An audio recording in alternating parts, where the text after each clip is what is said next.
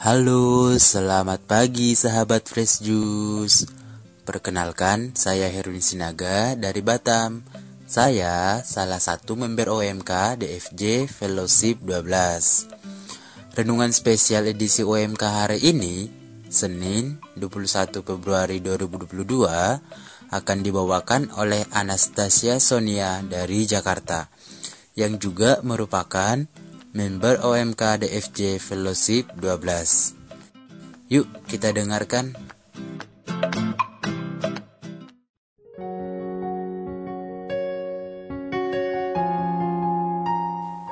Teman-teman pendengar Juice yang terkasih, semoga kita semua selalu dalam keadaan sehat dan tentunya selalu dalam lindungan Tuhan. Jumpa kembali dengan saya dalam renungan spesial OMK Daily Fresh Juice.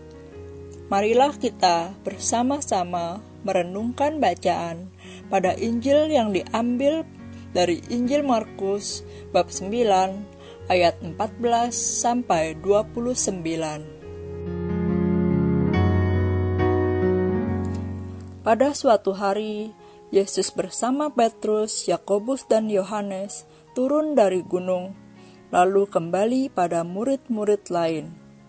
Mereka melihat orang banyak mengerumuni para murid itu, dan beberapa ahli Taurat sedang mempersoalkan sesuatu dengan mereka. Ketika melihat Yesus, orang banyak itu tercengang-cengang semua dan bergegas menyambut Dia. Yesus lalu bertanya kepada mereka, "Apa yang kamu persoalkan dengan mereka?" Kata seorang dari orang banyak itu, Guru, anakku ini kubawa kepadamu, karena ia kerasukan roh yang membisukan dia.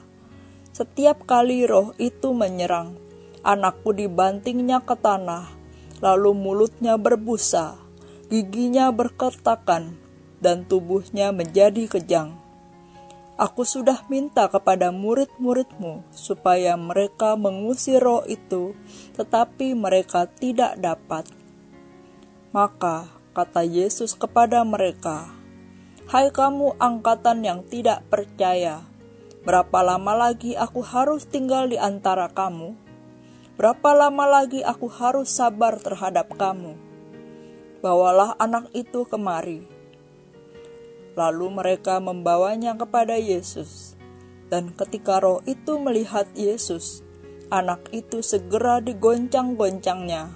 Dan anak itu terpelanting di tanah dan terguling-guling, sedang mulutnya berbusa.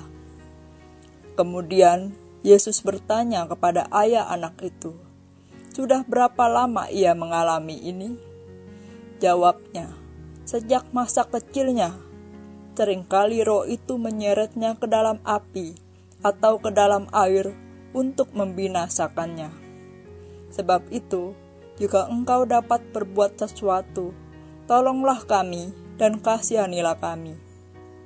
Jawab Yesus, katamu jika engkau dapat, tidak ada yang mustahil bagi orang yang percaya.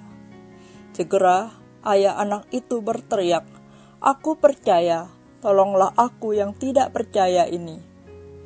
Ketika Yesus melihat makin banyak orang datang berkerumun, Yesus menegur roh jahat itu dengan keras, katanya, Hai kau roh yang menyebabkan orang yang menjadi bisu dan tuli, aku memerintahkan engkau, keluarlah dari anak ini dan jangan memasukinya lagi. Lalu keluarlah roh itu sambil berteriak dan menggoncang-goncangkan anak itu dengan hebatnya. Anak itu kelihatannya seperti orang mati, sehingga banyak orang mengatakan, "Ya, sudah mati." Tetapi Yesus memegang tangannya dan membangunkannya, lalu ia bangkit sendiri. Ketika Yesus sudah di rumah dan murid-muridnya sendirian dengan Dia, bertanyalah mereka, Mengapa kami tidak dapat mengusir roh itu? Jawab Yesus, jenis ini tidak dapat diusir kecuali dengan berdoa. Demikianlah Injil Tuhan. Terpujilah Kristus. Sahabat Fresh Juice yang terkasih, Pada Injil hari ini, kita melihat bahwa ada dua hal yang menyebabkan iblis sulit diusir dari seorang anak. Yang pertama, pada ayat 19, karena kurangnya rasa percaya dari ayah sang anak yang berkata, "Jika engkau dapat berbuat sesuatu." Perkataan itu seolah-olah mempertanyakan kemampuan Tuhan. Yang kedua, pada ayat 29, yang datang dari murid-murid Tuhan sendiri yang kurang mengandalkan kuasa Tuhan, yaitu dengan berdoa. Pada ayat terakhir Injil hari ini, kita melihat Tuhan menasehati murid-muridnya yang kebingungan, kenapa mereka tidak bisa mengusir iblis yang merasuki seorang anak, sedangkan Tuhan Yesus bisa. Tuhan kemudian berkata kepada mereka, jenis ini tidak bisa diusir kecuali dengan berdoa. Nah, teman-teman Fresh Juice yang terkasih, Menurut Alkitab terjemahan Latin yang ditulis oleh Santo Jerome, ayat terakhir Injil hari ini, yaitu ayat 29, tertulis demikian.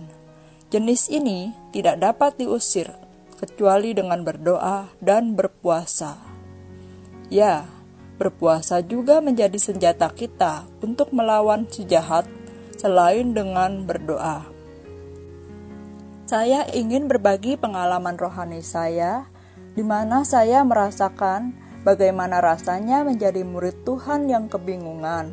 Kenapa saya tidak bisa mengusir iblis, sedangkan orang lain bisa? Jadi, saat saya masih SMP, saya pernah mengalami mimpi buruk. Tapi, saya meyakini itu bukan mimpi karena segala sesuatunya terasa sangat nyata saya bertemu dengan makhluk yang besar dan amat menyeramkan.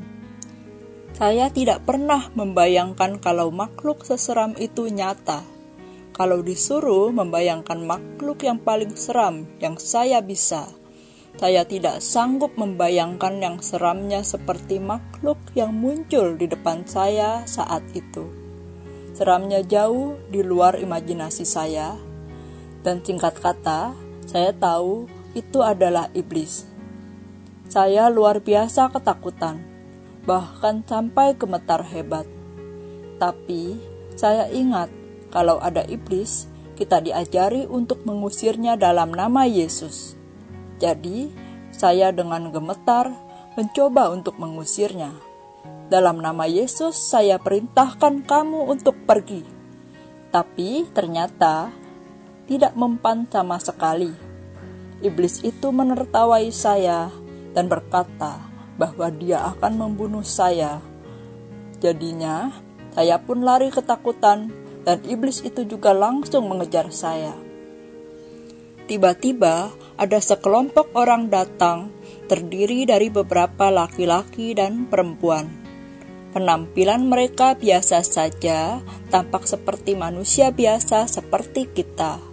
Segera mereka melumpuhkan iblis itu dalam nama Yesus. Dan saya bisa melihat iblis itu terkapar dikelilingi oleh sekelompok orang tadi. Setelah itu, saya terbangun dalam keadaan banjir keringat karena ngeri yang saya alami terasa sangat nyata. Nah, di situ saya bingung, mengapa sekelompok orang itu bisa melumpuhkan si iblis sedangkan saya tidak bisa. Padahal kita sama-sama pakai nama Tuhan Yesus loh ngusirnya. Apa karena saya sangat ketakutan, sedangkan mereka tidak? Butuh waktu bertahun-tahun bagi saya untuk mendapatkan jawabannya. Pertanyaan saya ini baru terjawab ketika saya sudah beranjak dewasa, ketika saya sudah lebih bisa berdoa dan berpuasa. Saat saya sedang mendaraskan doa kerahiman ilahi jam 3 sore, Tuhan memberikan jawabannya kepada saya. Tuhan berkata bahwa sekelompok orang yang menolong saya waktu itu bisa menang melawan iblis karena mereka banyak berdoa dan berpuasa. Mereka manusia biasa, sama seperti kita, namun mereka rajin mengasah rohaninya untuk menjadi lebih dekat dengan Tuhan melalui doa dan puasa. Saya pun teringat dengan apa yang Tuhan katakan pada Injil hari ini, khususnya yang ada pada ayat Alkitab terjemahan Latin. Jenis ini tidak bisa diusir kecuali dengan berdoa dan berpuasa. Luar biasa untuk mengetahui sebesar itulah kuasa doa dan puasa kita untuk menolong orang lain. Di dunia jasmani, mungkin doa dan puasa terlihat biasa-biasa saja. Tapi di dunia spiritual ada efek yang luar biasa, ada kuasa dalam doa dan puasa doa dan puasa kita tanpa kita sadari bisa dipakai Tuhan untuk menolong orang lain yang bahkan tidak kita kenal sama sekali.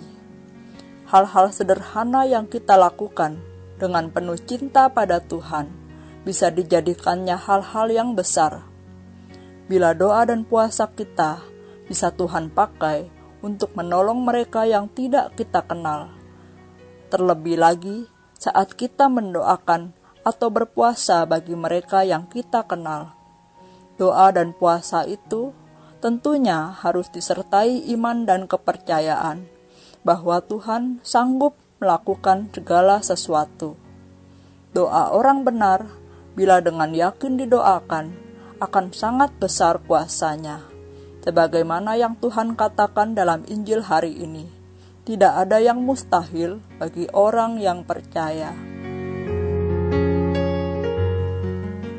Teman-teman Fresh Juice yang terkasih, kesimpulan yang kita dapat dari Injil kita hari ini adalah ada tiga hal yang harus kita miliki untuk melawan musuh rohani kita, yaitu iman, doa, dan puasa. Nah, sebentar lagi kita akan memasuki masa prapaskah kita bisa memakai momen itu untuk menolong sesama dengan doa dan puasa kita. Bahkan, berpuasa juga bisa dilakukan di luar masa prapaskah sesuai dengan kerelaan dan kesanggupan kita masing-masing. Demikian renungan Injil kita pada hari ini. Kiranya Tuhan meneguhkan dan memberkati kita semua. Amin.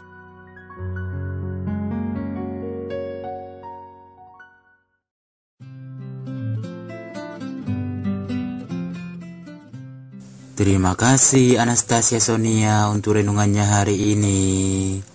Bagi teman-teman yang ingin bergabung dengan grup WhatsApp OMK DFJ, silahkan DM ke IG at salam fresh juice.